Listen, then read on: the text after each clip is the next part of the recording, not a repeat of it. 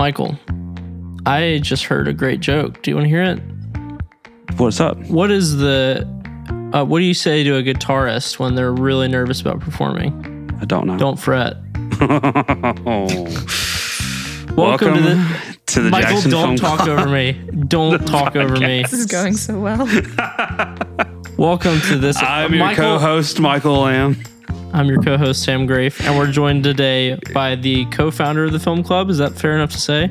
Yeah, yeah, we'll give her co-founder. This is uh, this is, is Mary Heath. She's been part of the film club since the beginning, Welcome, Mary. uh, along with Matthew Lewis. So, Mary, why don't you get us started off by telling us a little bit about yourself? Who are you? That's a loaded question, I feel like. Um, I am a Mississippi native and I like movies. I live in Jackson, like everyone else, because it's the best city, I think, in Mississippi. Um, God bless. and I work in the publishing industry and on the my that's my day job. What is it that you do? I'm an editorial associate. So I assist our uh, senior editor at University Press Mississippi while also acquiring some of my own projects. Sweet. Very nice. You want to give a little shout out to to UPress? Yeah, it's a great place. Um, it is your local publishing house, and uh, you should support it uh, by going to your local bookstores and buying UPM books.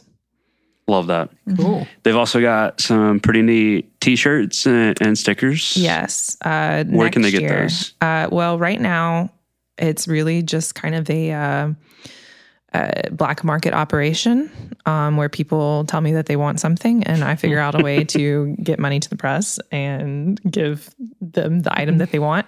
Um, I think maybe Coffee Prose might still have some of our mugs, but uh, really, the main market for this is at the Mississippi Book Festival, Hmm. which we, have, of course, had not had for two years because of COVID. Um, so in uh, August 2022, I had to check the year in my head for a minute. Uh, come out to the Capitol and uh, come look at our merch. It is uh it's pretty sweet merch, Yeah. especially if you're really into Mississippi literature. Yeah, and Mississippi culture. Um, well, Mary, I I'm speaking for both me and Sam here. Very glad that that you're here to join us for the podcast. Thank you for having me. Absolutely. so, uh, I kind of want to just dive into your top 20 here. Can you starting with uh, number 20? Just tell us the title, Yeah. uh, and then we'll just go from there. Okay. Uh, number 20 is Glory Road. Number 19, To Kill a Mockingbird. 18, Little Miss Sunshine. 17, National Treasure, the first one, um, even though the second one is also amazing. Of course. 16, Loving Vincent. 15, Atonement. 14, Alien. 13, Inside Out. 12, Anastasia. 11, Dune. 10, Never Let Me Go. 9, Mulan. 8, Spirited Away. 7, About Time. 6, Arrival. 5, Interstellar. 4, Spider Man Into the Spider Verse. 3, Pride and Prejudice. 2, It's a Wonderful Life. And 1, Inception. Love of my life. Oh yeah. All right. This is an incredible list, but the It way. is a very good It's a list. fantastic list. So, Mary, So- yours was one of the first. Mary, yours was one of the first top twenty lists that I remember collecting, and Yeah. the description that I, that I, I listed here on Letterboxd says, "Mary's choices include good cinema and childhood favorites." And I gave As you all that. good lists should. You did give me that. I did give you that. I did ask for it. You're you're one of the few people who who actually supplied what I asked for. uh, uh, another noteworthy milestone Mm-hmm. um, here is that yours is the first top twenty list where I've actually seen all top twenty. Oh Yes. yeah. You just finished that up this Today. week. Yeah, today. Uh, yeah. Uh, so last week I, I realized that I only had five movies left of your list, and um, I don't know if you know this, Mary, but you're my favorite, and so it was worth it for me to to finish uh, your top twenty list just so that I could you- say. even if you disclosed to me during dinner that uh, you fell asleep during one. Which one did you fall asleep during? Oh, okay. Well, I fell asleep um, dur- Oh, I- during Loving Vincent, Oh, okay. and, and that was the last movie that, that I sat down to watch today. But It is slow. So it, it is a little bit slow, even though it's only an hour and a half. Mhm. And, and to be, f- I, I try to be fair with it. It's like I only fell asleep towards the last like 20 minutes. Um, and, and I was pretty tired. I was up late last night trying to get some work done for my, my actual full time job, the one that pays. Um, so uh, I, I, I've got it uh, on, on rental from Google right now. So I'll, I'll probably revisit it here in the next uh, 24 to 48 hours and give it give, give it the last uh, So did you wake up during the half credits or something? I woke up right as the credits started. Gotcha. Um, and, and it it's a song. Is it Don McLean that wrote the original? Uh, yeah, I think so. Um, what's the name of that song? Is that just Starry Starry, Starry, Starry Night? Night, yeah. yeah. Such And a good song. It is. I that's honestly one of the reasons I came to love. Uh okay, I realize it's Van Gogh or whatever, but I still say Van Gogh. Is it really? I, it's supposedly. Mhm. Wow. Uh, I'm gonna be uncultured and keep saying Van Gogh Yeah. because Well, you've already said it. You've you've said it the correct way once. Yeah, Uh, now we're done. And now now everybody knows that you know the correct way. yeah, the Don McLean song.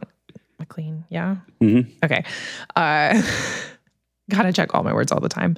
Um, that's part one of the my reasons that I love Van Gogh as much as I do. Um, like this song about him being this uh, beautiful, beautiful visionary and having this heart for the world around him, and no one really understanding that. And like, do we Mhm. still understand? Do we get it yet? And uh, being, uh, for those who know the Enneagram, I'm a four. That speaks to me. Yeah, this world um, wasn't meant sh- for someone as beautiful as yeah, as ashamed as I am to admit that uh, kind of, uh, kind of self uh, centered main character energy. Yeah. I've only seen 50% of the list. Um, but all of them that are on the list are either, well, most all of them on the list that I've seen, I really love. Um, one that I just watched today because I wanted, I was planning on watching a few more, but Mhm. just time got away from me. But speaking of time, today, like two hours ago, I finished About Time. oh my gosh! Out of all the movies, yes, of course you need to watch that one. Yes. And uh, I never, ever cry in movies. And I cried. It's Like I n- yeah. never, even movies that like, well, It's a Wonderful Life. It's no, your number two is close. Every time as I get older, we talked about this on my list. Um, every time the the older I get, every time I watch it, it gets me more emotional every time. But and honestly, about time for a similar reason. Oh yeah. But uh, without really spoiling it, the second it cut to um, him and his dad on the beach, I just went yep. and just lost it. It. Wow, big spoiler. That's not a big No, spoiler. you don't know. It gives you nothing. That's extremely vague. Okay. You So spoiled vague. something recently and shrugged it off. So we have different things. For sure. I actually spoilers. don't know. I mean, does it make sense? Can we just assume that anybody who's listening to this podcast, i- if we give them plenty of advance notice, like these are the titles we're talking about, Well, I was like we're just going to talk about spoilers. Oh, I think that's too because it's 20 movies. I think I was thinking about this recently. If we're gonna at some point talk about spoilers for a movie, we should say, hey, for the next 30 seconds or a minute, we're gonna be talking about spoilers for this movie because there's a I'm pretty sure there's a button that skips ahead every 30 seconds. So just hit it twice and we'll be on to the next thing. Gotcha. I think that's a better way to do it instead of someone having to skip the whole episode. so do we want um, to do that for about time? Like thirty seconds of spoilers. That's up to you. well, I do love that movie. It, it may creep into my favorites list. really? I loved it. It used to be in So my you like don't cry honorable often? mention. And when I was redoing my list recently, I was like, it has to go up because I had watched it again recently and introduced it for the first time to some friends. And I was like, "Ah, this is just too perfect. So you've watched it recently? I've watched uh, About Time and Atonement recently, uh, and then of course Dune because it's the not the David Lynch Dune, it's the new Dune. Yeah. Oof. God bless David Lynch. uh, he had a vision. who who did you share about time with? Uh, Hannah and Ashlyn. What did they think? I really liked it. Yeah, Hmm. I think that was who I shared it with. I know I So- wa- had them watch Atonement recently. I just watched About Time and Atonement over the weekend. Mm-hmm. Oh, so you had all the emotions. Yeah, I was less interested in Atonement, Mhm. and I think some of that was maybe because I think when it came to like Joe Wright and his formula for a movie, Mhm. It's like I was more interested in Pride and Prejudice not because of Joe Wright, but because of Jane Austen. And so seeing Joe Wright's formula but applied to a different story, uh, I don't know if like that was original or if there was other source material, but Well, yeah, It just- Atonement's an adaptation. it did, it didn't quite fit for me. Yeah, Um, it was a lot darker for one, and it's it, about it, war. So. it is about war. So there's there's that. Um, or at least the setting is. But then I also World just War couldn't. I couldn't really convince myself. Like, yeah, I should be mad at Saoirse Ronan. Uh, Oh, isn't that like one of her first? I haven't seen Yeah. Atonement, but she's like a oh little yeah, girl she's She's very she's small. a she's a very very much a child, and like it took me until there's a moment where she's like written a play, and it's like the very beginning of the movie. She's written this play. She's trying to get the other kids in the household to put it on, and there's only one other girl, and the girl is like, "I'm gonna play the lead actress," and then there's uh, a line. It's like this recognition comes over Saoirse Ronan, and and while it all happens, they're like, "Oh, this is a pretty good child actress," and then she says, "If you're gonna be the lead actress, I'll be the director. Thank you very much." And I was like, "Oh God, that's Saoirse Ronan. How did I not even notice that?"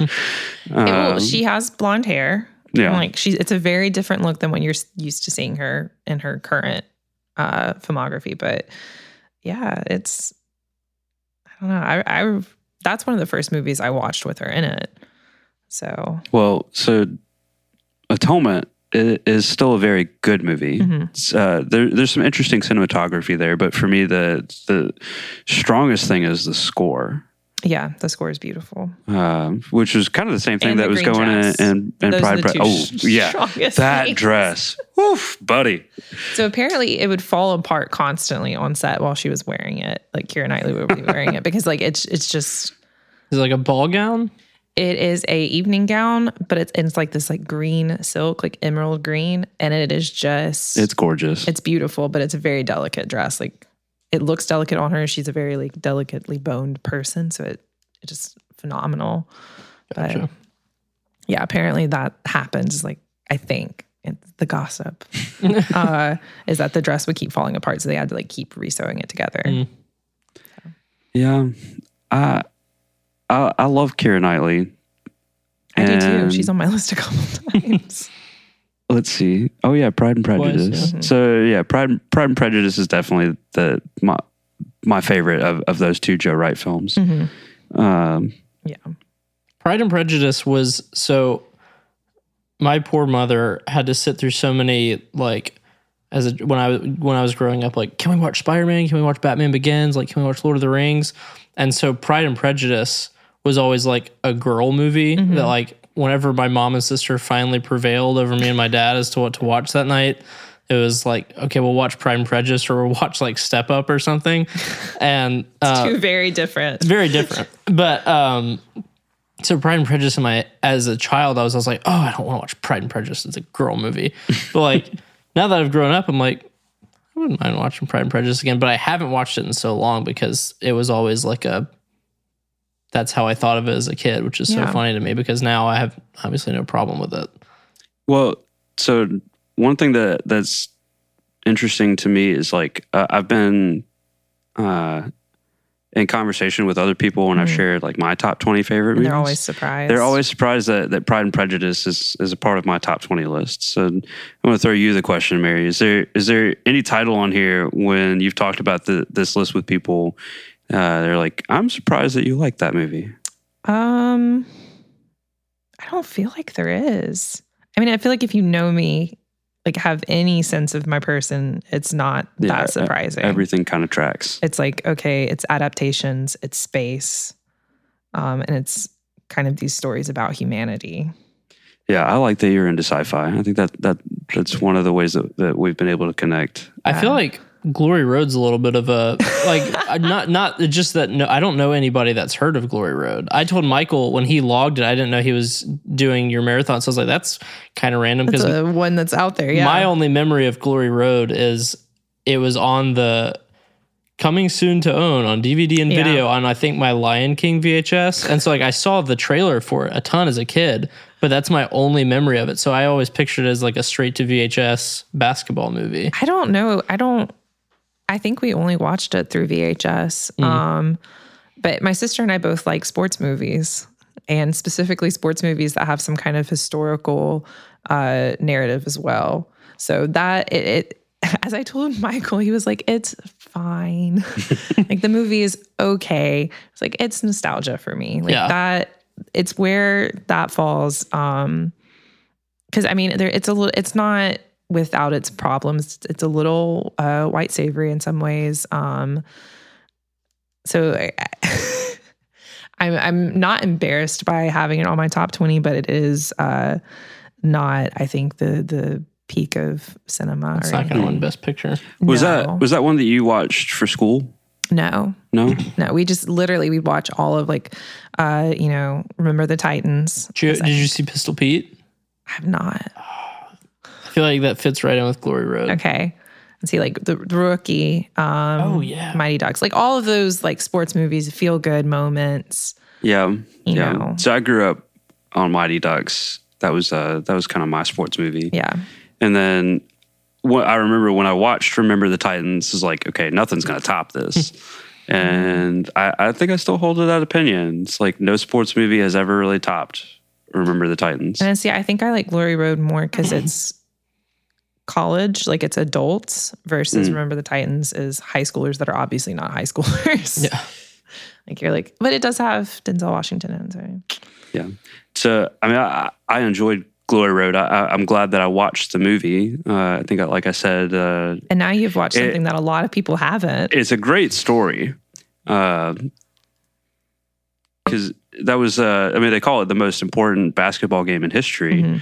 Uh, was it the is the first NCAA integrated team to win? Yes, I think Uh, so. And they beat it was Kentucky. they beat Kentucky in an upset. hmm And And so that- Kentucky had, that, that is a super cool story. yeah. But as far as like a movie and how movies it's are very made, straightforward. Yeah, it's, It's- like okay, this is just a sports biopic. Which, if it was straight to VHS, it was low budget. Yeah. like, and then um, the oh crap, who who is the the main actor? He's in so many things. he's in so many Uh, games. Lucas, Josh, something? Lucas. Josh Lucas, Yeah. and then Emily Deschanel. Yeah. they they they kind of just didn't really have any chemistry for me. It just wasn't working.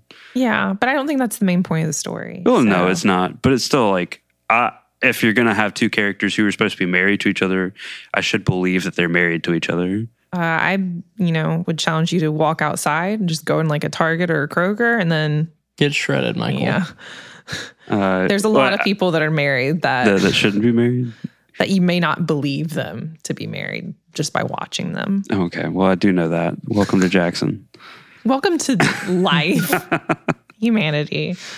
Uh, okay, Uh, we don't have to right now, but I do want to circle back to about time because it's Yeah. fresh in my mind. no, it's time. It's time to go back to about time. Is it So time right I, now? It's time. Do to we- do I About saw about time over the weekend. So I gave this movie five stars. I I, gave it had five a reaction well. to it. You gave it five stars. I was contemplating four and a half until the end, and I went, you know what? This is this is a movie where you walk away viewing life differently. Yes. I Well, walked then- outside and went, I feel like I'm living a different life now. okay. Can we just go ahead and say like sp- spoilers? Warning. warning. Definitely, definitely I would spoilers. say for I'll, at I'll least say the next, just to, like- just to like commemorate this moment. This is all three of the like organizing members of the the film club here saying about time is a perfect movie. So if you haven't seen it, go watch Go it. watch it. Uh, it's if on not, Netflix. I would Go say watch it. I don't think we're going to talk about it for more than like five minutes. So maybe not. so skip ahead five minutes if you haven't seen it. Yeah. and we'll probably be on to something else. Um, Though I will say, I think it's a movie that like, yeah, spoilers are bad, but it's not a movie built on no, like if you know something about it, you're not going to enjoy the movie. yeah, it's You're like, oh, this person ruined. dies at the end. You're ah, I can't watch it anymore. Yeah. So a number of people have recommended it to me, and I think my favorite recommendation was actually um, uh, my buddy Micah Smith. hmm And so he just told me the premise of the movie. He was like, so it's this family, and Which also I want to say, if the premise, if you poke at it too much, it falls apart. It Because does. The time As travel with all time travel. but Yeah. that's, that, if you know that about time travel movies, Yeah. then then you're kind of okay with it. And I, that it's usually my problem with time travel narratives. Mm-hmm. It's like I don't want to have to think about all the rules. Yeah. Which this is a great and job of just being like, here it is. it's Don't It's worry so just the vehicle for Yeah. the story. It is not what the movie's about at all. And so the way that he set it up for me was just like, yeah, it's the premise this dad takes his son out after uh, a New Year's party and explains to him, he's like, all the men in our family have the ability to travel back in time. And I'm so glad it's not like a, a sci-fi thing e- either. There's like there's no time machine. There's not even like a, a visual effect, like a just stand in flashing light. closet. yeah, He just you just stands there and you hear a you sound stand somewhere clench his fist. quiet and by yourself and clench your fists really hard. Think about where you want to be. Yeah. Uh, and It's very and straight- I straightforward. also like that that they're like, yeah, you can only go to places where you've been Mm-hmm. before, so it's it's only your life. You're not like editing all of history Yeah. here, Yeah. And Which really does eliminate a lot of the. it really does. It takes care of so much that- trouble, and Because that's where my brain went. As soon as he said it, I was like, is he gonna like go back to the 1500s or something for some stupid scene? And then My he favorite immediately was part- like, you can only go to where you've been. yeah. my favorite part was because it's Bill Nighy who plays the He dad. was so good. so good. Like I- incredible. I'm he lays always all happy this, to see him uh, on screen. he lays this bombshell out. It's like, so you, my son, you can Mm-hmm. time travel. He's like, do something interesting. yeah. And of course, it's all for a girl Yeah. Yeah, yeah. at the beginning, at least. Well, he's 21. What is it called? It says Yeah. the mothership. Yeah, he's like, this is the mothership. And then at the end, he's like, this is the real mothership. Yeah. Just be happy. Yeah. Uh, yeah. Yeah. Bill Nighy was incredible. I- I've never seen him like that because I, I haven't seen him in a ton, but like, I just think of Shaun of the Dead and he's like very much like grumpy old. I just thought he had one thing that he did. Yeah. It was like the grumpy old man. But then in this, he's like super energetic and Oh, the Great. scene where they're playing uh, ping pong for the last time, and he has the recognition of like, oh, this is the last time we're going to see each other. Spoiler alert: Yeah. he dies. Just gonna lay that out there. he does die. Yes. Yeah. So that's like the whole thing is that, and it, it- there are fixed points in time. So like if you go past and change certain things, like you can change the future in a little bit of way. So like you see, um, The first time you see that happen is with the b- is child. with the child. Yeah, a new Baby. So then he realizes he's like, I can't, I can't go earlier. Earlier than than a like once you birth. have a yeah. the fixed points are like the children being born. Yeah, Like, births and deaths. Yeah.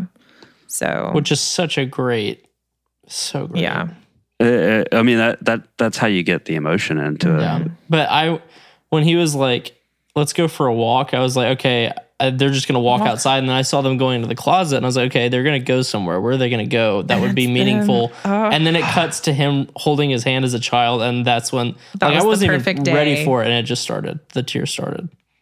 So for me, the tears were a lot earlier than that, and so I when had- it got I to had that point, I choke-up was just like moments, but- so happy. Well, I also with Kit Kat, that also got me. Like Mm-hmm. them wanting, realizing they couldn't save her and they couldn't fix her. They just had to kind of let things happen. But then Um, that that one is, is a little more of a happy ending because Oh, yeah. she ends up like the second time that it happens, like she has already gotten the second chance on purpose, and she knows like what it has cost her brother to have that second chance, and Mm-hmm. so she, that the next time she's like, I I really do have a problem here. I've got to Yeah. fix this. I was really glad that there was no. I mean, since it's a story that's written, it's all invented, but there was no like invented like tragedy that makes him change. Yeah. Like Yeah. when the car wreck happened, I was like, okay, this is the part where somebody dies and he realizes, oh, I can't go back in time. Like I can't fix everything. Yeah. But she didn't die. No. And it was just like, hey, let's try and work this out. It didn't really go the way I was hoping. It just kind of has to work itself out Yeah. without the use of my time travel. So it avoided a lot of pitfalls that I thought it was going to go into. Mm-hmm. I thought the whole movie was going to be their relationship, like him Yeah. trying to get Win her her, yeah, win her like- over. And then when they were married, like less than halfway through the movie, I was like, okay, cool. Like, what's the rest of the movie? yeah. And I was really glad to see that it was like just him living his life. It's it focuses because I mean, yeah, at the beginning you're like, okay, this is just going to focus on this romantic relationship or like the uh, chase for a romantic relationship, and then at the end, it's like, oh, it's actually all of the relationships in a person's life, um, and like what makes life worth living, what brings joy. Yeah. Yeah. Gosh, Yeah, it's such a good movie because it, it recognizes like the beauty of ordinary days. Mm-hmm. Yeah, quite literally. When he's like, I'm pretty sure they say exactly that. Yeah. I love when his dad's like, just the. I think the first piece of advice is go back and live everything again. Yeah. Just exactly the same way it happened, but like knowing how it turns out, so you're not stressed about like where are we gonna eat dinner tonight? Like it doesn't matter. Just or like, chill oh, out. you know, this inconvenience happened. I missed my train or anything. Like, don't let it stress you out. And then I like that the conclusion that he kind of the sun twist around with it is like, I'm gonna live every day like I'm living it the second time already. Yeah, And that was kind of that changing perspective, the kind of alter perspective for me is like, oh, that's something I could do. yeah, Like, I don't need time travel. Like that's when you kind of walk out and you're like, I I could live life a little differently, have a little bit more perspective and uh, grace for the world around me. yeah, definitely. What a good We one. love movies that change your life like that. yeah that are happy. Yeah, it Like- wasn't it wasn't cynical at all. No. It wasn't like again, there was no made up drama or tragedy. It was all just very like It was very outside of the time travel. It's very grounded yeah. too. Like these are people you could know Mhm. going through things that everyone goes through. So Uh, I remember what there was kind of a turning point for me where I was like, okay, I'm I am super into this movie, and it's the Hang on, moment before you say that, if, where if he you goes on the- back in, we're still talking about we're still talking about about time. About time Yeah. yeah. just by Uh, the way, it it's when he goes to to meet Rachel McAdams for the first time before he Mhm. knows who Rachel McAdams character the- even the dark is. Uh, restaurant. yeah, in the Oh, dude, dark that- restaurant. yeah, The- that's when I was that like, okay, whole this is a good conversation uh, where it's just like the blacked out screen Mhm. and you're just hearing these people.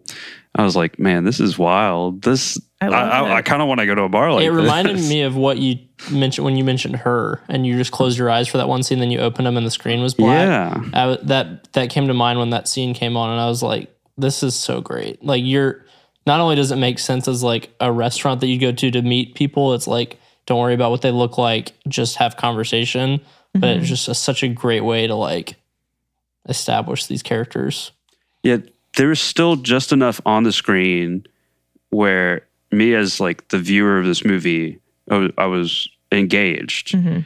Um, but yeah, the, the the emphasis was like, no, you're supposed to be paying attention to what you're hearing here. Yeah, Uh, and, and so for me, it was like I I was paying attention to the, those voice acting acting performances, and it was like, I actually this feels like people who are actually meeting for the first time and are r- legitimately nervous. yeah. She's like, your friend seems like a little bit energetic, and he's like, I hate that guy. It's also Uh, there's an intimacy to it yeah, as well. Like it makes it because it's the black screen and like you're listening to them and they're whispering and then they're kind of talking and like then you hear the background noise of the friend interacting with the other friend and yeah, they're chaotic. Like eh, there's a certain intimacy to it that I think defines the whole film. Yeah. And when they come back out and he's waiting for her to come out, she comes out and they both know that like that's who I've been talking to, but mhm. there's it's almost like they start over. It's like Yeah. even though we've been talking for hours, now that I finally see you, it's like, oh, hey, remember what we just did? Like we just talked to each other for three hours, but it's like they're meeting again. It's Yeah. So it felt very real. I feel like that's how people would react actually in that situation. Oh, for sure. yeah. Yeah, so we've known a lot of a lot of people who have really enjoyed About Time. And So if you haven't watched it, if you haven't, you watch should. it now. Right now. Obviously, you're going to regret it if you don't. One last thing, I just wanted to. I don't even know if I have anything substantial to say about this, but there's just one moment. I think it just comes from really good direction that I loved, which is when uh, everyone's coming down down the stairs. I won't say for what, but there's uh, all the people are at the house for one thing. People are coming down the stairs one by one, and every everybody stops and looks in the mirror, like cleans themselves up, looks out, and then walks back out, except for uh, Tim and his mom. They both just walk right past the mirror, but everybody else is like kind of worried about what they look look like, and it's like I feel like there's a lot there, but like it it, it kind of just says a lot. I really like that. So I think that pretty much concludes our, our spoiler discussion on About Yeah. Time. I don't want to turn this whole podcast into a About Time discussion, but it very well could be. It's yeah, a great movie. easily. But we can move on to something else now. Uh, so we can hop back down to, to number 18 here. I, I recently saw Little Miss Sunshine. Okay. Um, I, s- I need to rewatch it. Um, I need to rewatch it. It's been a long time since I've seen this movie. the I, I initially gave it three and a half stars, and then mm-hmm. I bumped it up to four because I realized like I did watch this on my phone on a plane. Michael. Oh my God. Michael. it's a great story, and it's a very character driven no way story. to watch a movie. That, you're correct, but at the same time, I was on a plane, so It's like saying, I didn't really like Dune, but I watched it on my iPod Nano. So like, I don't know. Yeah. the so way it was meant to be viewed. Yeah. the I, I'm acknowledging right now on this podcast, and then even while I recognize that it's shameful to watch movie watch a movie for the first time on the phone. Uh, uh, okay, whatever. I, I need to give it, it a fair shot Okay. on a, a, a properly formatted screen is really all I'm saying. Um, that being said, I, I still very much enjoyed it as a story. Uh, it was l- quite sad. Like I was holding back tears on a on a plane, and I don't like crying in public. So Good. um, If you were gonna watch it on a phone, that was karma. mm, yeah. the so Yeah, it's more family dynamics, but very different family dynamics. It is very different family of dyna- dynamics. There's, there's, uh, so I feel like anytime you've got Toni Collette playing your mom, you, Yeah. you, you need to be a little I bit worried. It was her. yeah. like I said, it's been so long since I've watched it. I really, the main character I remember. Okay, I'm gonna. I feel like I'm gonna butcher this. Paul Dano. yeah, Paul okay, Dano. Okay, yeah. Which. Okay, spoilers. So skip ahead. Oh, I haven't. I haven't. I Oh, haven't seen it either. no, okay. Oh no. You can talk about it. I can just shut my ears and then you give me a thumbs up. Okay. Yeah, yeah, yeah. Okay. Ears are shut. All right. When he finds out that he's colorblind, Yes. That and is- that he can't be a, a pilot in the Air Force. and that is such So a until big this moment, he has been participating in a vow of silence. Is that right? Mhm. Yeah, and that's the moment that it And- breaks. and Yeah, that's like- the moment that he breaks it. And his first word, oof, it's very relatable. It is, but like the when he's in the car, uh, the van, and trying to get out because the the sound is about to burst from him. Hmm. That is probably honestly the reason that move the movie's in my top twenty. That yeah, that was the moment where And Steve, I, Carell, I like but- leaned in Mhm. into this film.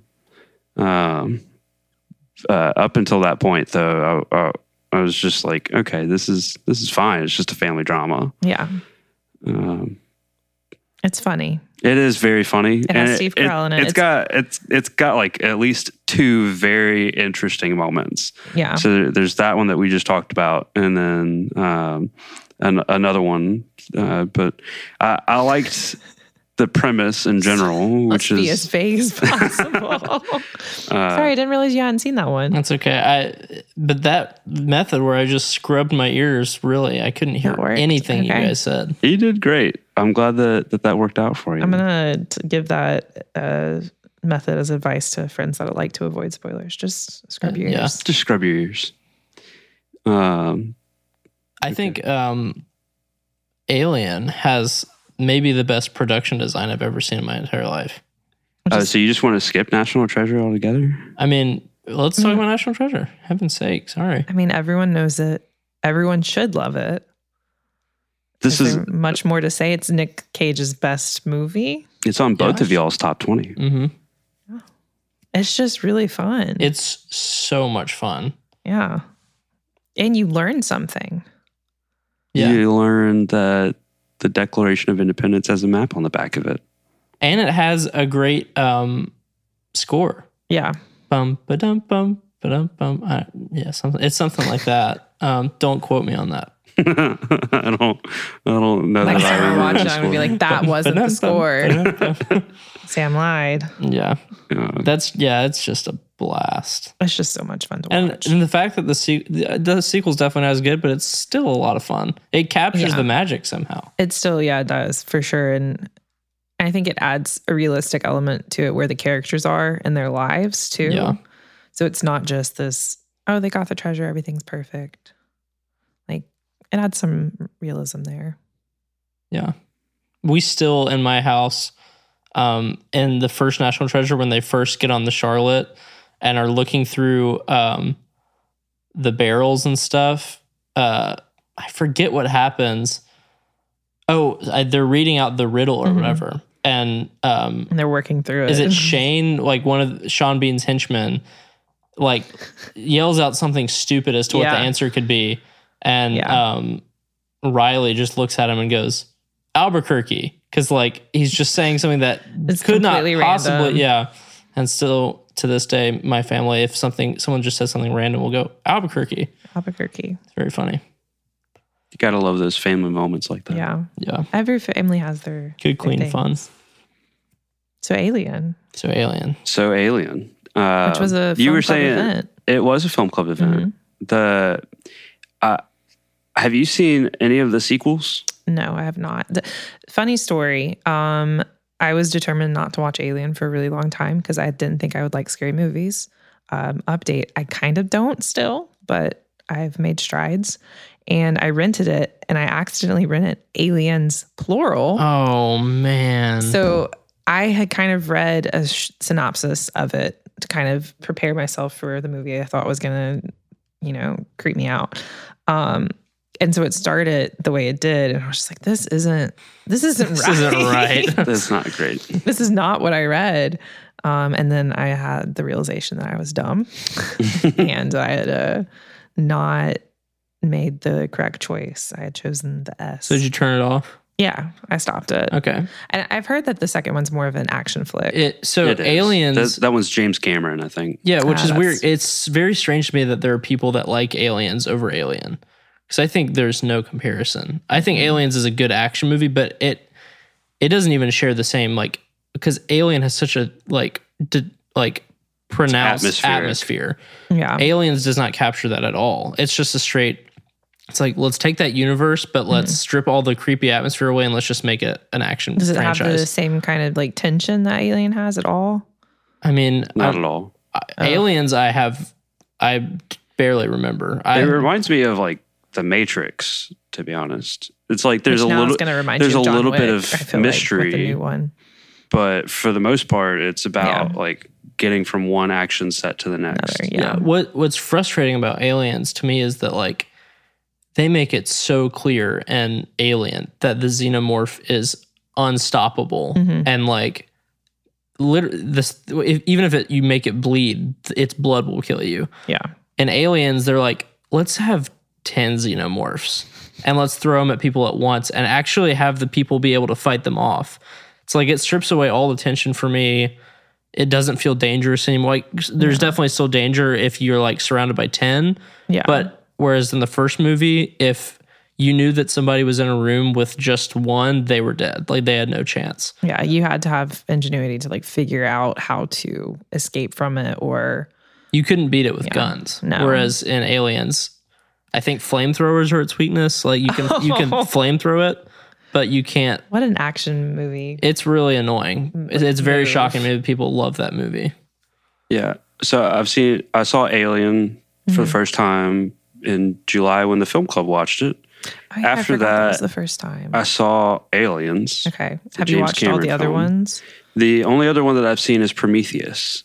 So And is that of those three, so Prometheus is a Alien and. Prometheus are both Ridley Scott, Mm-hmm. and then Aliens was James Cameron. I Well, did and not he did Alien Covenant. did not was care for James Cameron's Aliens. the sequels I know are not? So I loved Prometheus. I also am seeing it. I think a good bit after it came out, and so there's not like too much hype or anything that that that, that I'm basing my opinion on. Mm-hmm. It reminded me so much of Alien mm. that compared to Aliens is like this is perfect. This is exactly what I Well, it goes back to- from uh, a movie like this. it goes back to like the fact that there's a little bit of lore behind it because that's mm-hmm. one of my favorite things about Alien. And I mentioned the production design. Through the production design, you start to get a feeling, oh, there's like history here. Like it's not Yeah. just a like there's some deep lore behind this, but you don't really get much of it. Aliens like completely abandons that. It's just an action movie. Um, that's my favorite part. I don't like Prometheus really, but my favorite parts of Prometheus are when they start diving into the lore. Um, because I think that's the most interesting part of the whole franchise. I think Yeah. Alien 3, it obviously gets tons of hate and it's called the worst one. It it is the worst of the original three, but like it's not much worse than Alien to me. Like it's David Fincher, who's like my favorite director. He's disowned the movie. He hates it, but it's re- it captures the atmosphere of the first one more than Aliens does. Like it feels more like it's in the same universe than Aliens does. So I think Alien Three is worth watching if you like Alien, but um, yeah, Alien's by far the best one. If you just watch one, watch the first one. Correct. the first one was very good. That is a good film. Got Sigourney Weaver. Mm-hmm. She's One the of the- heroine. Yeah, the strong female leads, like actual strong female leads. Yeah, it's uh, it's frustrating to watch a character like her have to deal with men who, because they have authority, can just dismiss what she says. I'm like, you know what? You give men a bad name, man. Well, a lot of men do that. So I'm gonna step off that soapbox real quick. Um, Ian Holm's in it too. Ian And Holm is I-? There's a little something there that I didn't expect to happen, and I was very pleased. for me, I like I enjoy both Alien and Prometheus. Um, and I enjoy thinking about these stories, like especially from the perspective of these androids that are on the ships. It's like knowing what I know after the fact. Uh, it's like what what was their motivation? What were they actually trying to accomplish? Because is not always the same as what all the humans expect, which is like the safety of all the humans. yeah. Um, I think I think you you might have seen my uh, somebody tweeted earlier today. They were talking about um, the Alien franchise. It's like movies you watch when you want to see a woman be talked down to by men, or uh, no, it's uh, uh, movies about the working class Yeah. being sto- uh, like uh, abandoned by By the by their, their superiors Yeah. and then uh yeah my, my contribution to that that thought was like yeah there's also these androids that are computers that don't care about your life Yeah. so This is kind of a spoiler, I think. Was Charlize Theron a android in Prometheus? she was not no okay. she was like the the She was the, the, head honcho Yeah, she was there to keep them all in line. Uh well she was the daughter of Wallace. Yeah. No, Wallace is no, from Blade Wallace Runner. is from Blade Runner. It's uh, Weyland. Weyland. Wayland Utani. Yeah. Yeah. That's kind of all the thoughts that I had on the Alien franchise. Yeah. So I, I'm glad that you have a Pixar pick on here. Yeah. Um, this is a, an interesting one to have as your favorite. Inside Out. Why is that interesting? Uh, I just feel like that's not Maybe because that's not the one that that everybody picks. Oh, I'm not a big fan of a lot of well, let me take that back before like people with pitchforks come with me. I am fine with a lot of the classics, but they're not my favorites. Like Toy Story, I'm okay with it. Like, but it doesn't have like a lot of significant value to me.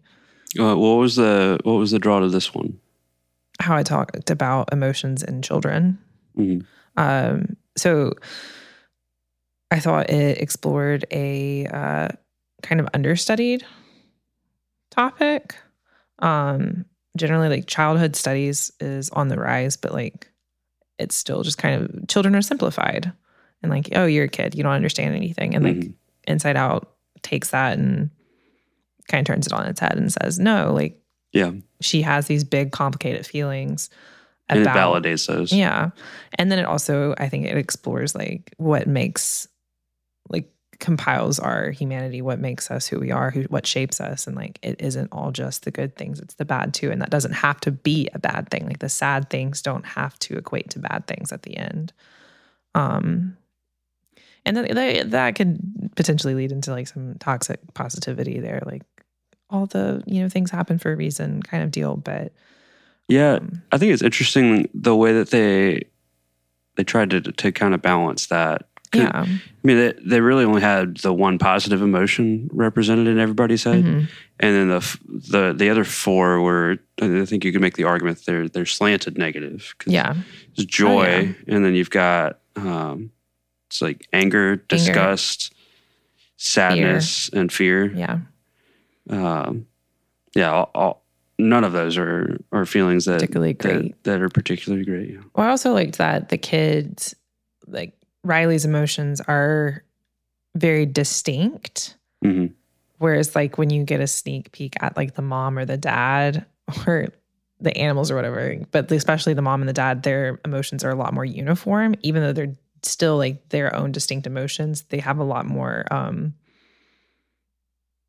They're controlled in certain ways, whereas I feel like Riley's emotions are a little bit more all over the place. Like the parents have a panel that they sit behind. Like all of them have the panel, and they're all um making judgment calls together and like there's someone at the head like that makes more sense to me i think in terms of like how we think about children and adult versus adults and how we process emotions and move through life Bump to that um that was what i've been scared of the whole time as i was gonna hit the mic um, well, you did it. It's out of the way. it's out of the way Okay, I'll we're copy doing great. that. oh we spent a lot of time on about time Yeah, it's my bad.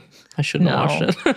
it was so- it's good it is and now i'm like do i need to move it up but now I don't know what I would move down because those are pretty solidly always been within the top five, top six.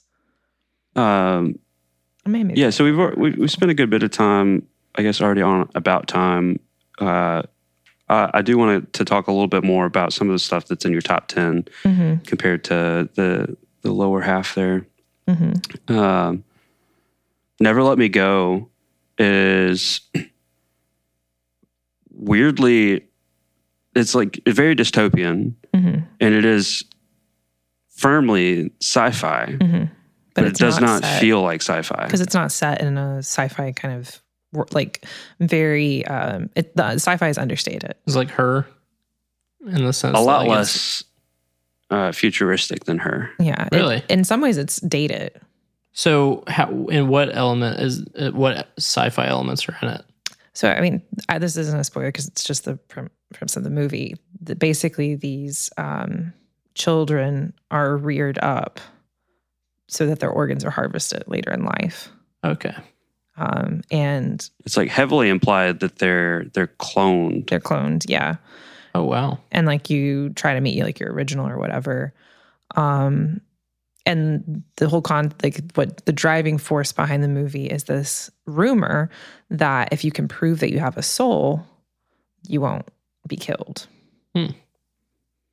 So it's kind of like what makes you human.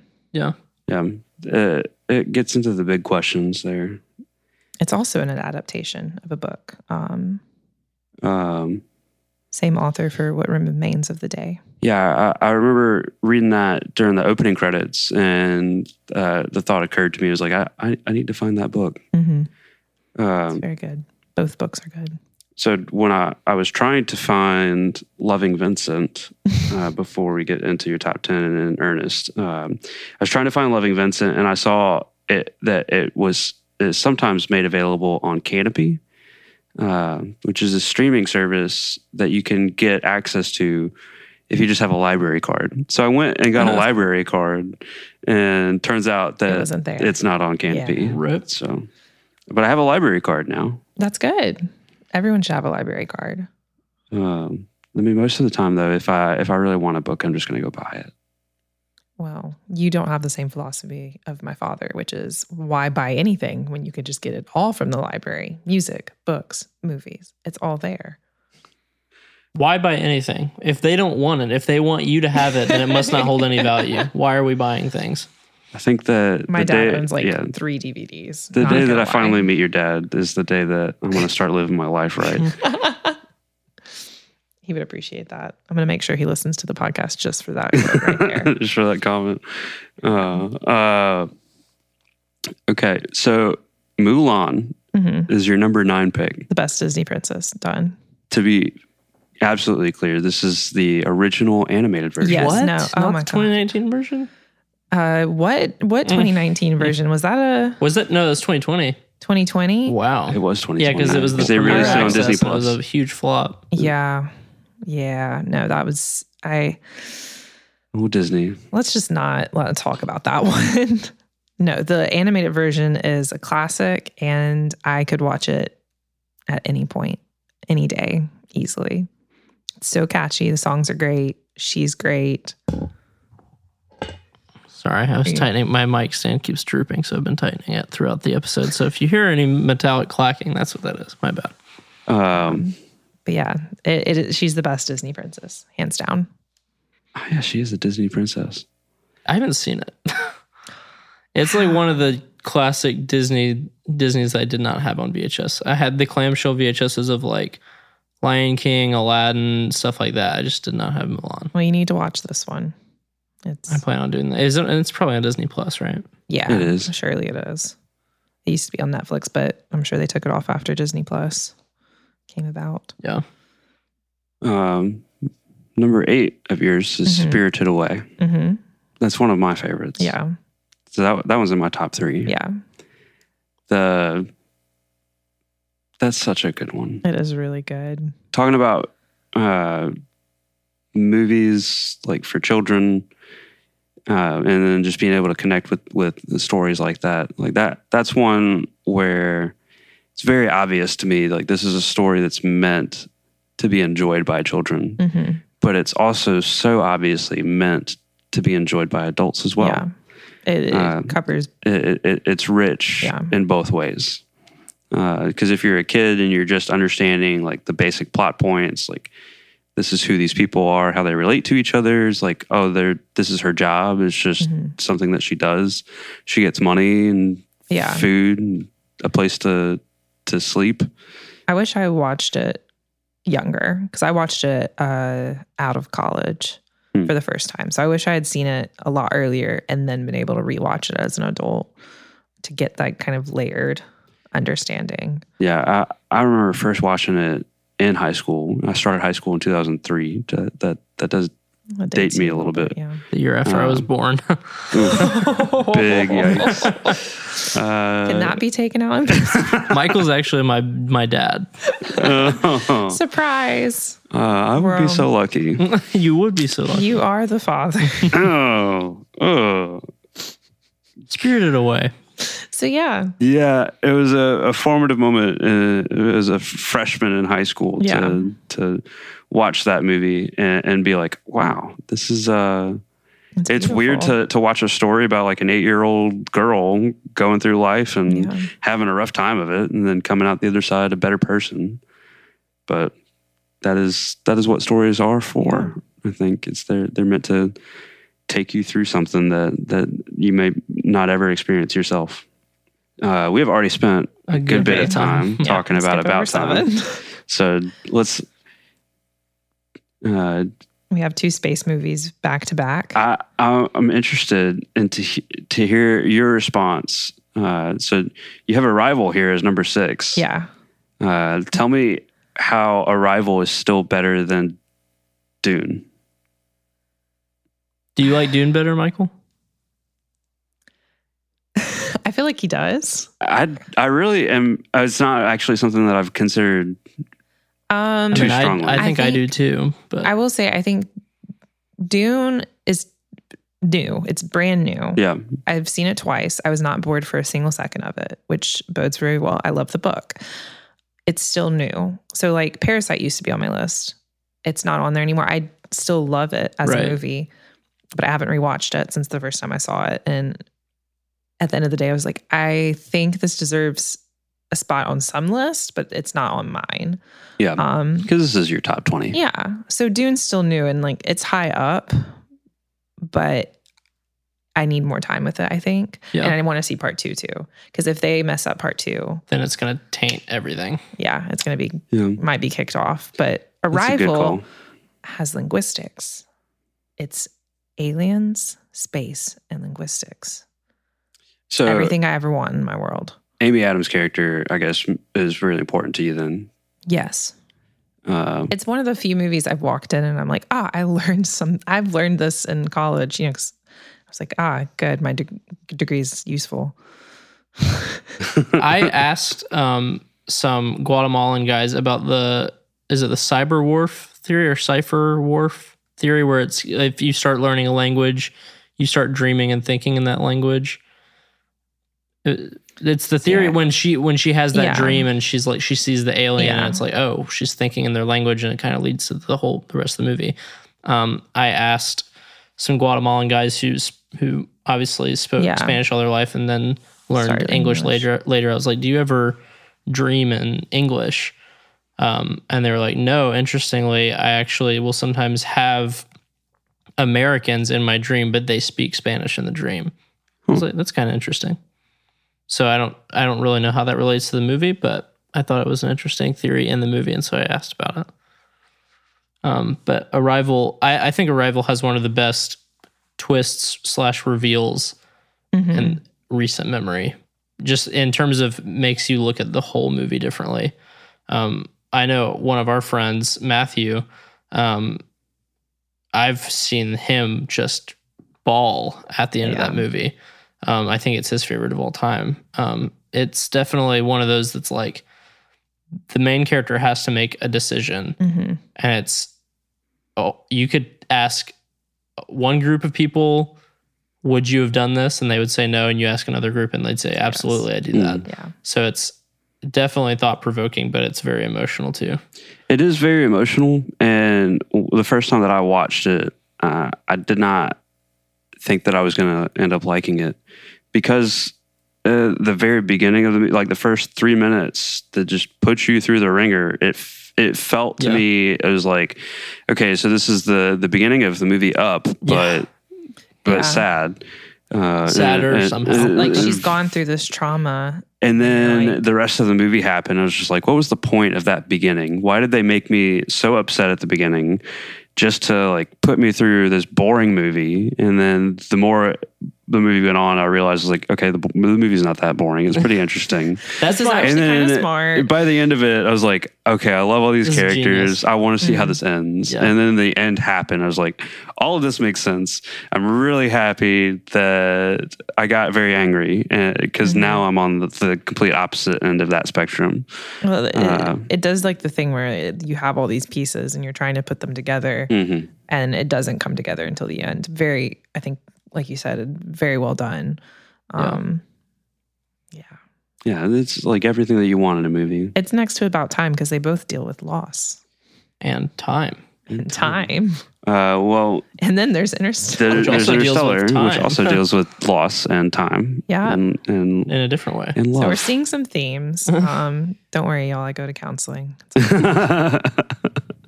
Thank God for therapy. Yeah. Um, okay, so we're we're in a, in the top five now. We've Got. Interstellar. Yep.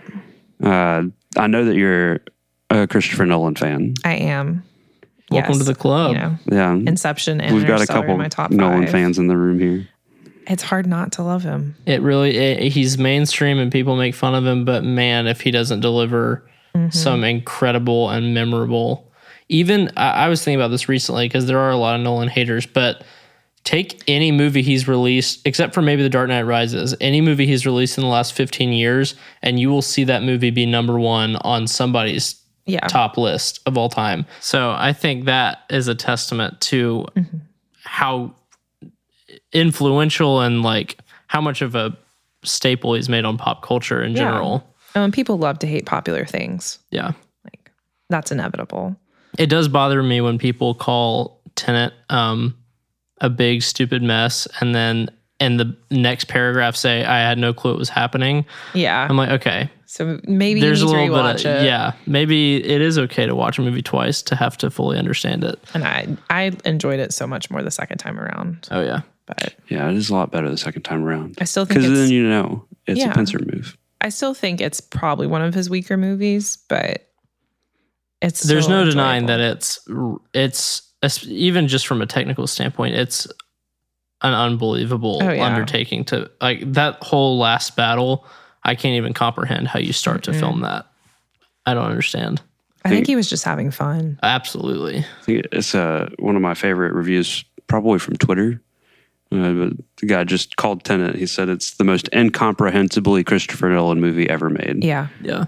Yeah. I mean, where do you go after you make Interstellar? Apparently, Dunkirk and then Tenet Yeah. and then Oppenheimer. I feel like Dunkirk was like kind of a side, like a little, whoop, Yeah. little side road. Yeah, it's like every director's got their war movie. Yeah. Which interests me as to why he's going to Oppenheimer now, because that's so different. hmm It's not like a big spec. I'm. ge- I mean, I'm sure he'll find a way to do something big with it. He, he He'll will. detonate a real atomic bomb or something. uh, we'll see though.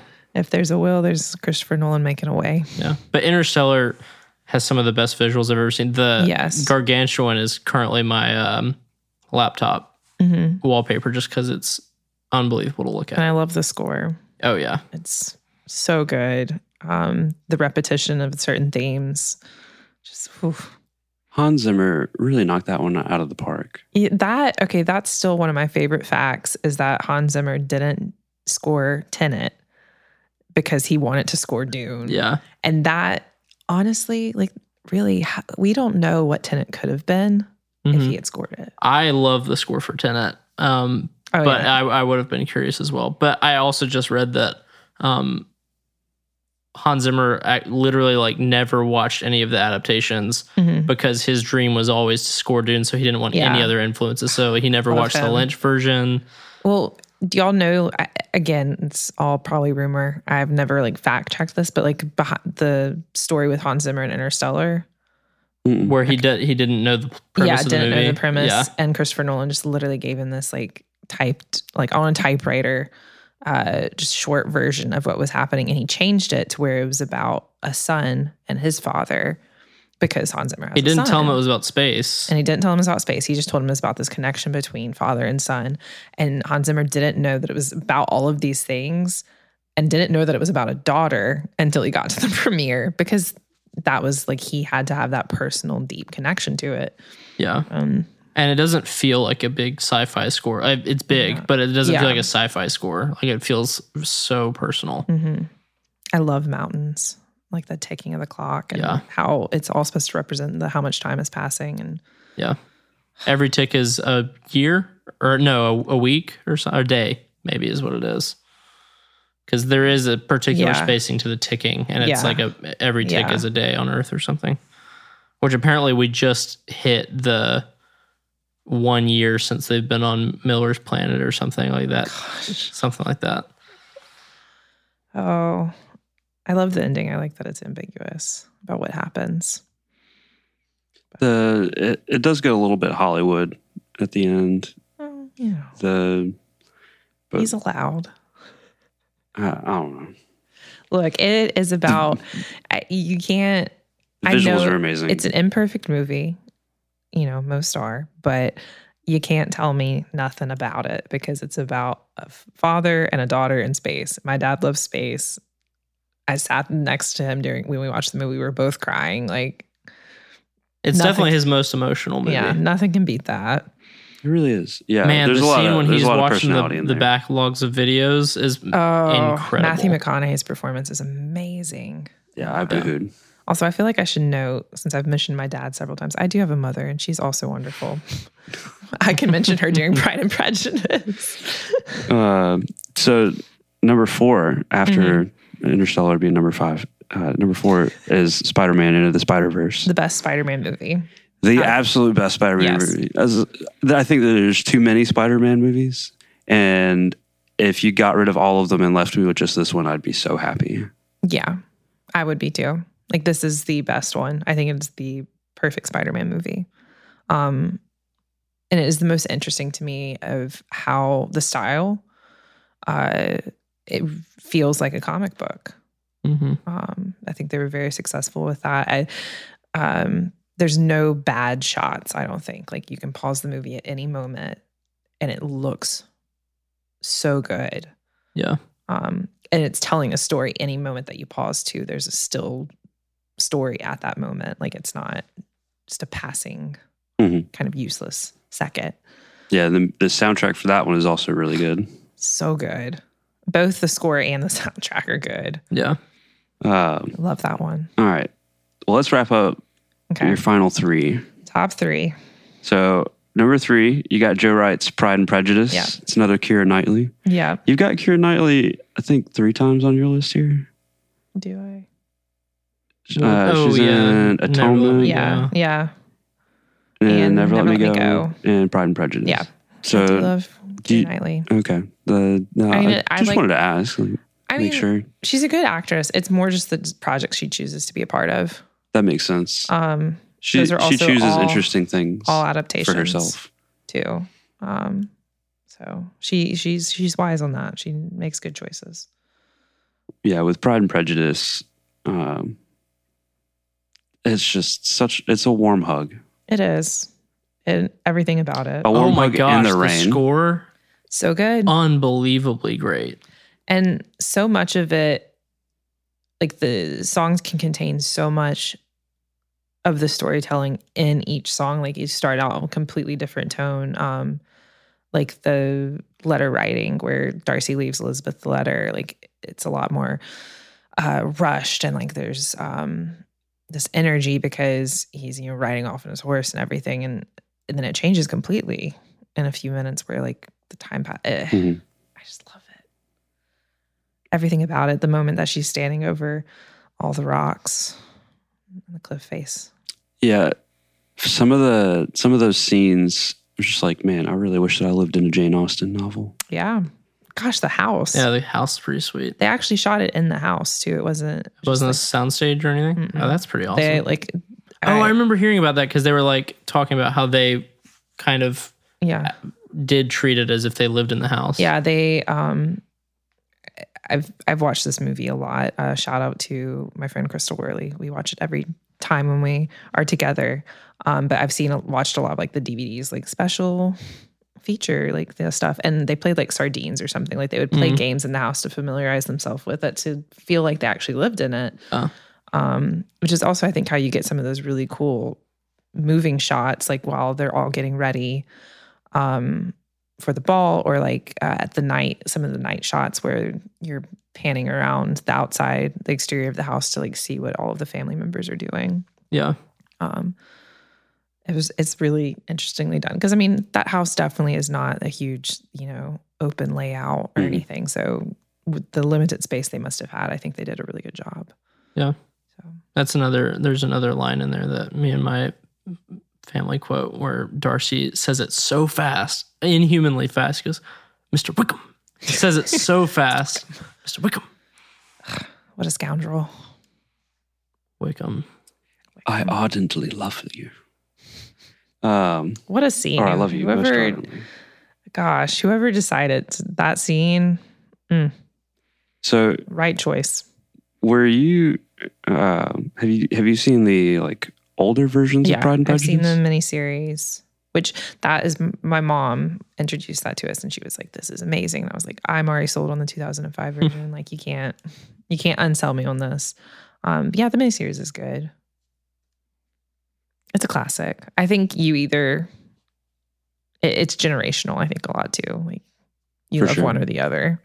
Okay. Uh, We've got to convince our boy Michael on on number two because it's on my favorites What? list. He has it at three and a half stars. Uh, That means it's that means he thinks it's good. I'm not going to discount you there, but Michael, this is not a three and a half star. it is. This is- so good. It's a Wonderful Life. I think George Bailey might be my favorite protagonist ever. yes. His his Yeah. arc is so great. He is such a real Mhm. person. You see his aspirations. Mhm. You see him having to deal with actual life, having to change his aspirations, Mhm. having to help people, and then when he realizes what his life really, what's most important in life, Yeah. man, what a great journey. And it, it's never too cheesy, I think, either. Yeah. But it's still heartwarming. Yeah, I, I think it does get flack for being cheesy sometimes for especially the last scene, just Yeah. because it's like everyone kind of bands together and it's all it's like it's very perfect, but It's basically that time period's equivalent of a GoFundMe, though. Like It is like, well, it's also like this is what happens when you're a good person to Yeah. everybody. When you're people want to come together. when you're and- kind all your life and you help people, there will be a moment when you're in need and they will repay you for it. Yeah. So I think you need to rewatch it, Michael. And there's no better there's no better season than the present. Yeah. You've got a month Tis to the watch it. season. Though it's it's just set at Christmas. It's not really Yeah, it's not I mean this movie, but it, it it ends on Christmas. yeah. So The I mean, copyright ran out, so they just played it forever and ever. Uh, I've got, I guess, more of a complicated relationship with this movie. Okay. Uh, I watched it a couple times in high school, and some of the teachers who were like really gung ho about it weren't teachers that I was gung ho about. And so for me, is like, okay, because of who's recommending this and that they say But they now love we're it. recommending it too. So have you only watched it in class before? I mean, I've seen it since then. Okay. Uh, it's been around Christmas time, so those same feelings still kind of linger. It's just like, okay, well, this is a classic Christmas movie. Like, it doesn't. I agree with you, Mary. Like it, the reason I love it isn't because it's a Christmas movie Yeah. that makes me feel cozy. That that is part of it. Like I think it's an incredible movie. like I, the story itself. I could watch it outside of Christmas and be very happy. It, Yeah. it does fit. It the works season. better for Christmas, Yeah. but it's not it's not a it's not like Elf where if you watch Elf in August, you're gonna be like, why am I watching Why am I doing this to myself? So, Mary, is this this is your number two? So, is Yeah. this a movie that you watch every year for Christmas? Yes. This is a, a movie that you watch with your family for Christmas. Um, not always. No. So no. I guess like my Okay. family will be in the room if they choose to partake, but I don't have to watch it with them. Okay, so it's like a personal tradition. Yeah. Really? Int- I feel like it's Wonderful Life for a lot of people as a family thing. That's how it is for me. My family doesn't have movies that we really like watch. Like we were, we watched movies together, but we weren't ever like big with movie nights. Mhm. Yeah. And also, my sister and I are like, you know, uh, we're chronic like rewatchers. So my parents, bless their hearts, rewatched a lot of like Robin Hood Men in Tights and The Parent Trap and um, Napoleon Dynamite. Like they can name the movies that they hate with their whole hearts. Yeah. And if we watch them now, they're just like, ugh, just get that all. I gotta leave. Like, so we never really had anything that we watch consistently with each other. So a lot of the choices, I think that it, like my choice to rewatch It's a Wonderful Life and uh, Les Mis, that's my other Christmas movie that I always watch every year. It's it's a me thing, and then my parents, you know, or my sister will be present, and they may partake and watch and enjoy it with me. But Well, I'll watch It's a Wonderful Life with you again this year. okay, that let's do it. Um, uh, I committed to that on the podcast. Is that uh, sufficient for you, Sam? Are you happy? That's with that? sufficient It's me. legally binding. Uh, number one, you got Christopher Nolan. Wow, Uh, you're such a normie. Yeah, Inception. I own it. The I I love this movie. It's so I good. love Inception. I I've watched it an embarrassing number of, of times, honestly. um, I mean, this is another one where Hans Zimmer just knocked it out of the park. Time. It's on my study Beautiful. playlist. It's, It's, really good. beautiful. Um, yeah, this is just it's everything. Um, I think it's uh, one of Leonardo DiCaprio's best roles. Um, who cares about the Revenant? Gr- It's because he it's because he had to crawl through snow that he won an Oscar for. He should have won an Oscar three times before that. yeah, many many other times before that. but- Oscars care about physical transformations and how hard it was, or if you're playing a historical figure, they don't care if the Yeah. performance is actually good. But yeah, this is it's just a unique concept. Well, you, okay, we can't just. You you already mentioned Leo. You can't skip Joseph Gordon-Levitt. Well, yeah, no, but I'm not going to fangirl too hard right now. but I I'm kind of want you Are to. you a big Joseph Gordon-Levitt Oh, I love him. We My love room- Jogo. He's not in a lot of stuff. Well, he's moved on, I think, to the cre- like being behind creation. Yeah. Um. No, my roommate and I have a well, one of my roommates uh, and I have a uh, ongoing discussion. I she think doesn't think that he's doesn't think very he's hot. like very hot, and I think he's like pinnacle. So Yeah, he's pretty great. Wow. I do think he's a great actor. he is. He's great. He's really Um, good in Inception. The Yeah. Uh, well, He also there's also Tom Hardy. Like there's Tom no, Hardy in a oh yeah, very Tom different Hardy role is in for this him. movie. Yeah, there's no bad actors. Like Elliot Page, like, come on. He's amazing. They're amazing. He, He. okay. I want to make sure I'm using the correct pronouns. I think Tom Hardy's role in there is very different for him, but it's also nice that you can understand him. It's like, oh, he's not he doesn't have a mask on. He doesn't No. he's not talking in some really weird accent. yeah. And his And he- character's really funny. Eames is hilarious. Yeah. I love it. I love their interactions with each other. I love just everything. Um, I love when he distracts so uh, Leo can run away and the top of the thing is like Yeah. Freddie, Freddie Simmons. I know Yeah. you. And it makes me chuckle every time. And when he throws the grenade and then gives the guy a thumbs up and it blows up, it makes me smile it has time. such a good balance of like action and comedy and like this pulling at your heartstrings. Like there's such a good balance throughout the movie. And I feel like the pacing is really solid too. yeah. Yeah, it, it's like u- uniquely good comedy for such a, a blockbuster film Mhm. Because so much of it's situational. It's like you have to, drama. you just got to understand like what the rules are in the movie, and even why this this is like a funny thing for these characters to be saying one to another. Yeah. Uh, And I will say, I feel like it's, I mean, maybe it's because it's been out so long, but I feel like it is one of Christopher Nolan's easier movies to understand. oof. I agree. I mean, aside from the Batman That was not my movies, I'd experience so. when I first watched it, but That's so uh, you might you might be right though. Well, compared, Comparatively, yeah, they've gotten they've gotten a little more. Uh, I mean, I, I think if you're paying attention to the movie, Yeah, you they will know what happened. It's not like it's it's just that it's it takes more thought than the average movie, but it's not like it's going out of its way to confuse you. Like it's they lay it all out, so just as long as you follow it, I think you'll be fine. someone's going to accuse us of being film bros for saying that. Yeah. yeah, I mean, you will don't it- absolutely pick it's up just- more on your second and third and fourth Yeah. and fifth. the difference is 20th all time. about like wh- how, how much can a movie ask you to pay attention to, and versus how much you're actually able to pay attention to. And see, I feel like it does a good job of not asking too much of the audience. Like I think Interstellar and Tenet, at the same Tenet time- especially does sometimes ask too much. I I will say, especially with Inception, because I watched it in theaters in 2010, Mhm. and kind of knowing what movies were like in the theaters in that time.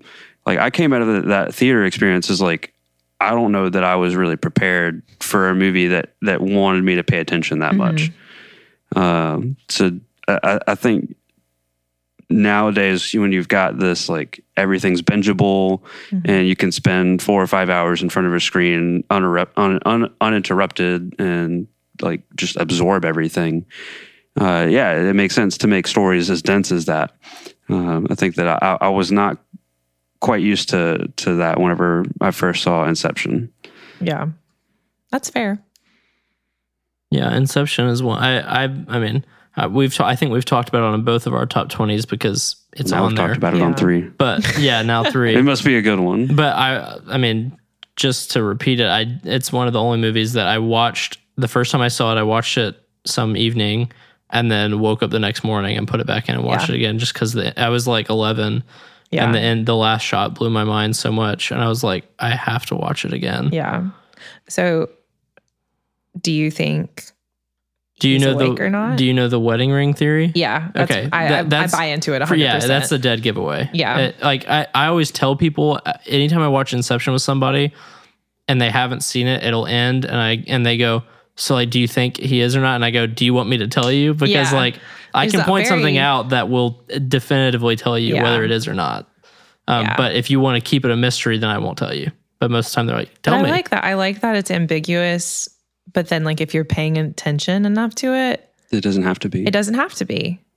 I'm not going to claim this. I'm not going to claim that I figured that out. That was I saw that on the internet Oh, and I was no, like, same. oh yeah, No, i think the internet figured that out for Someone us Someone much Yeah. smarter than me watched it and was like, "Here's the truth," but then I could Google it. I was like, "Haha." But yeah, but it's also like that's not the point. I think he's very explicitly saying this isn't the point, whether he's awake or not. I've left the answer and the clues there for you, but that's not the point. It's where he finds his contentment, like he's able to let go now yeah. and move forward, whether he's awake or not. It's kind of similar to Blade Runner in terms of is Deckard a replicant or not. Like I think it's mm-hmm. pretty clear. Ridley Scott's come out and said it, but like I think in the movie itself, it's pretty clear. Yeah. But it, it is the debating like Does it even matter? yeah, does it matter or like what if he is or it, like weighing what the significance is if he is or if he isn't is more important than the actual answer. Yeah. Oh, bud, I wish you were going to stick around. We Aw, could talk about Blade. Runner in the next episode. Oh, oh yeah, that's right. That's right. uh, so we should probably wrap this one up. Yeah. Uh, We've gone through all top 20. All the yeah, we, 20. we've been talking about Mary's top 20, uh, her favorite movies. The so biggest takeaway is watch About Time if you haven't already. Please. that covers About time. um, So much time. That covers all three of us, uh, the current organizing members of the Jackson Film Mm-hmm. Club. Uh, maybe one day, Mary will get Matthew Lewis on the phone. We can we can Yeah. talk through some of his favorite movies. That would be fun. Um, Next time he's in Jackson. yeah, next time he's in Jackson. But for now, we're gonna sign off on this episode. Uh, thank About you guys time. For joining us for Right. this episode of Jackson Film Club, the podcast. This has been a lot of fun. Thanks, Mary, for for stopping by. Thanks Yeah, for thanks, having me. It's been great.